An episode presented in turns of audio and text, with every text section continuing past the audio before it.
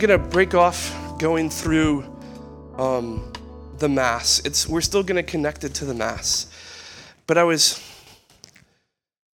I was struck by the, the, the readings today that it felt um, that this was the right, right place, um, being the readings to kind of talk about the priest and the Mass. And our understanding of the priest and our understanding of the Mass within the context of God's revelation in the church. Because we hear in the gospel, Jesus explicitly say, Do not call anyone father. What do y'all call me? now, for most of you, that's not a problem. Because you grew up Catholic and whatever, that's just what we call the priest, father. You might have a Protestant friend call you out, like, why do you call your priest father? It says in the scriptures, Jesus said not to call anyone father. So we have to look at that within context, because there's two things to think about. One is the relationship between the priest and the people, right? There's also the relationship between the priest and Christ. So let's talk about the, the first. Do not call anyone father. The early church fathers, that's, it, that's what we call the, the, the first theologians of the church, the early church fathers. Even Protestants will call them the early church fathers, even though it says to not call anybody father and even though you call your dad father.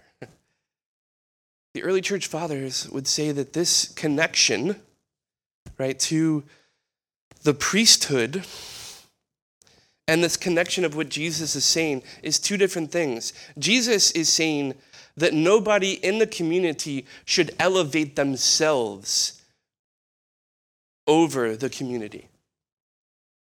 Follow me? Now, as a human being who has an ego,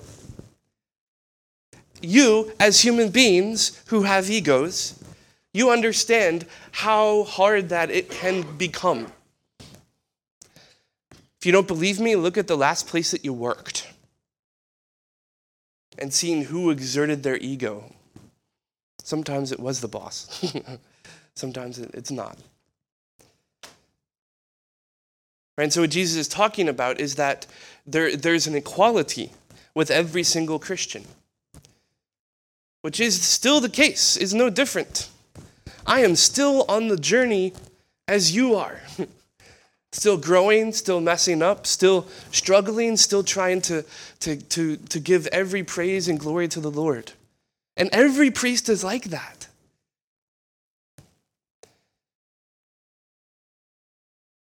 But every priest has also, because his connection to Christ, because through the ordination that he has received, has been conformed to Christ. Christ elevates him in the community to be the leader of that community. Not because of anything the priest did, but because of what God did in him. Y'all, and that that's a huge responsibility for the life of the priest. That he receives this gift and has to live out that gift in responsibility to not be like the Pharisees, to lord it over, but rather to be like Jesus on the night before he died when he washed the feet of the apostles.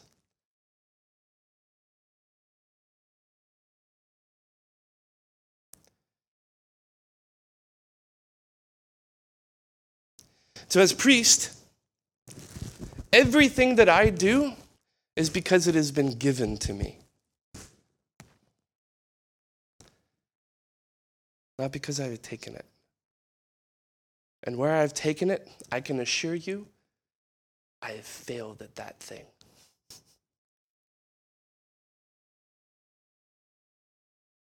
So, with that in mind, there's two, two things that we then enter into with the life and understanding of the Mass. And the way that the priest celebrates the Mass. The Mass itself is not the priest's. I do not have the authority to change anything within the Mass, nor does any other priest. You remember what I said at the beginning, talking about saying, doing the red and saying the black. But it's more than that because the Mass itself is a gift from the church. Which means that it's something that you receive and it's something that I receive. And we receive that together every time the Mass is celebrated. And that gift is a Catholic gift, which means that it is a universal gift. Yes, it has particularity within each community. But not because of what the community does, it's because of who the community is receiving the gift.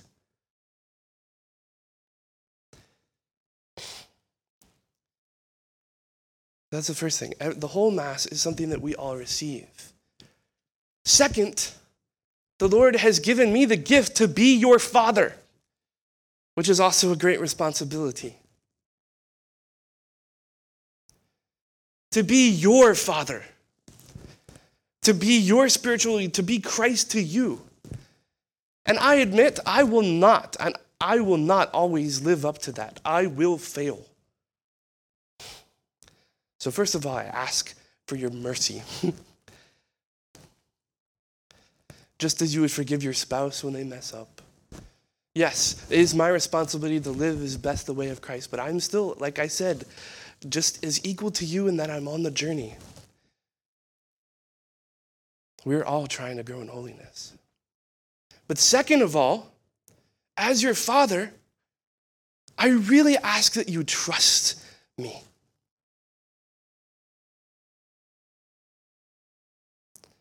For a lot of you, I think the last, the last four or five months have been sort of like this whirlwind where I am very different than father and mom. Let's just say that up front. I'm, I'm very different in my personality. I'm very wif- different in the way that I celebrate Mass. And for some of you, that's been a, like a shock. Like, I don't, I don't know, you know. And it's easy to want to compare. And I've changed a, changed a few things in the way that the Mass is celebrated. But all of those I am intending to do for your good. And although you may not see it right now, I ask you to trust me. To trust the, the responsibility that God has given me that I do I am not wasting it or throwing away or abusing it. But it requires for you then to enter into the space of like a little bit of mystery. Maybe in possibly being uncomfortable. I'm not talking about the heat. I didn't do that. if, if you talk to anybody in my previous parish, I always had the church as cold as I possibly could get it.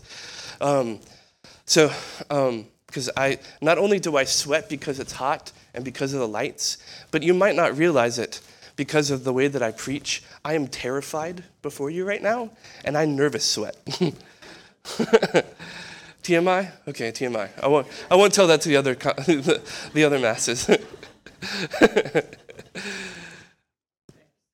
Right. And so the, whatever changes that I'm introducing, I'm not introducing them because they're my preference. It's not because I like see that I'm I, what I want to do is I want to communicate to you the tradition and life of the church and to give you what the church has given, given all of us. And so, this is what I want to end on. Our entering into the Mass is not determined by what we prefer. God has sent me to you, whether you like me or whether you don't. And I would say that for any priest. God has sent that priest to you, to this congregation, for a particular reason.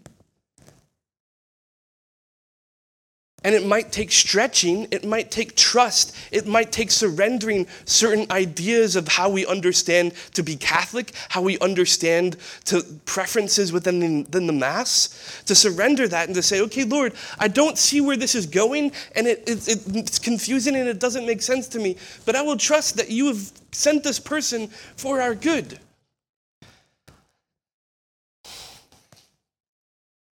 So that's my invitation to you to trust the Holy Spirit who is animating the life of the church. Praise the Lord, because if he wasn't, we would be hell in a handbasket already.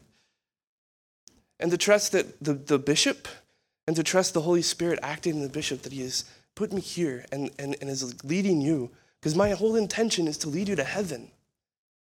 And I think one of the ways that I'm going to do that, at least at the beginning, is to make you rethink everything you thought you knew.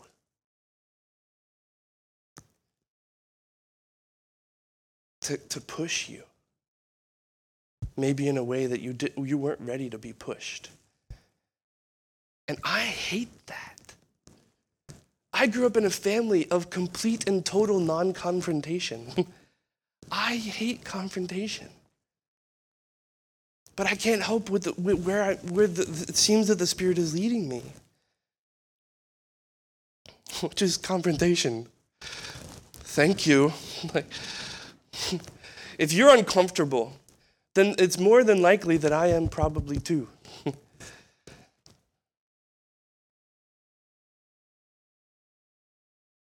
so I encourage you, like as as I continue to talk about the mass, as we continue on in the in, in the life of our parish, like to trust the Holy Spirit and trust me.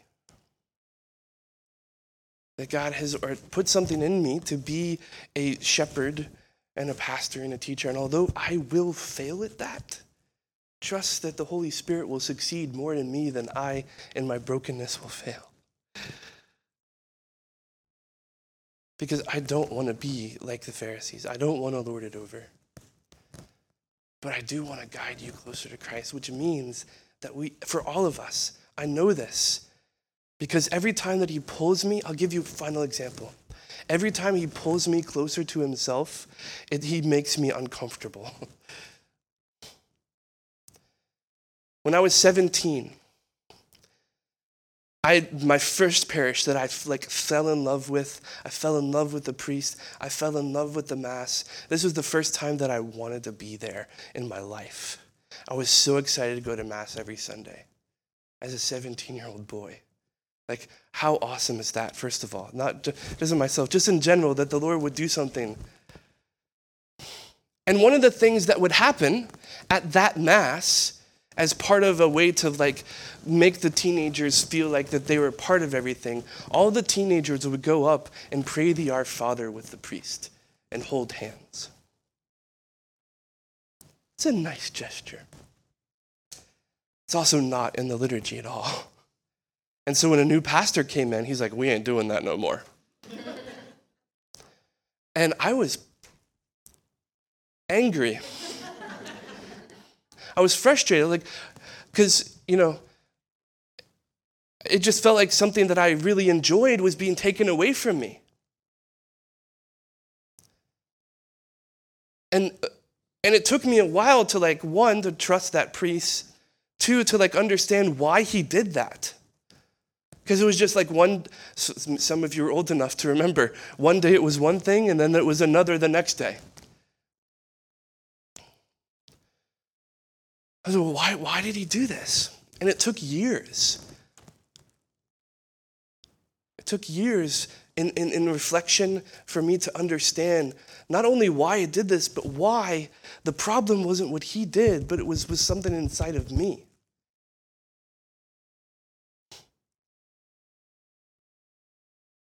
Because in that moment, I wasn't praying the Our Father, I was peacocking. Like, like genuinely speaking, I was up on the altar and everybody was looking at me. And I got to feel this feeling of community, but it was a feeling that wasn't directing me to prayer. It was directing me into selfishness into pride. No, I'm not saying that's for all of you, for everything.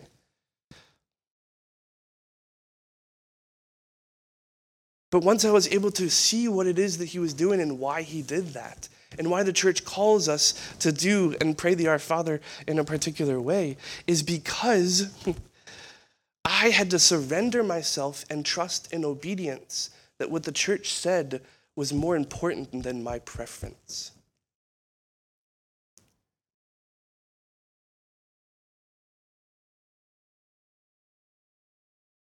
That was a hard road to walk.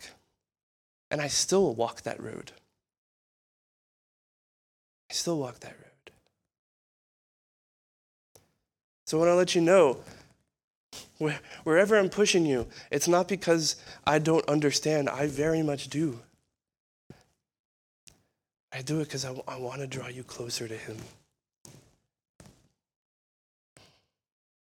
Because this gift that I've given, I don't want to waste it. And I'm not saying any priest who did any other thing wasted their priesthood. That's not what I'm saying. Please don't take me wrong.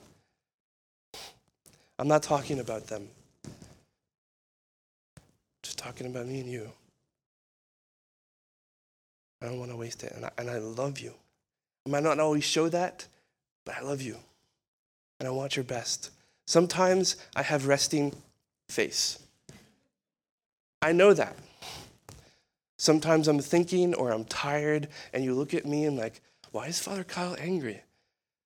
Ask me if I'm angry, because nine times out of ten, I'm not. And if I am, it's probably not about you. if it is, then I'll, I'll talk to you about it, even though I don't like confrontation. Anyway, I feel you, dude. It's hot. So I'm going to shut up. But I love you.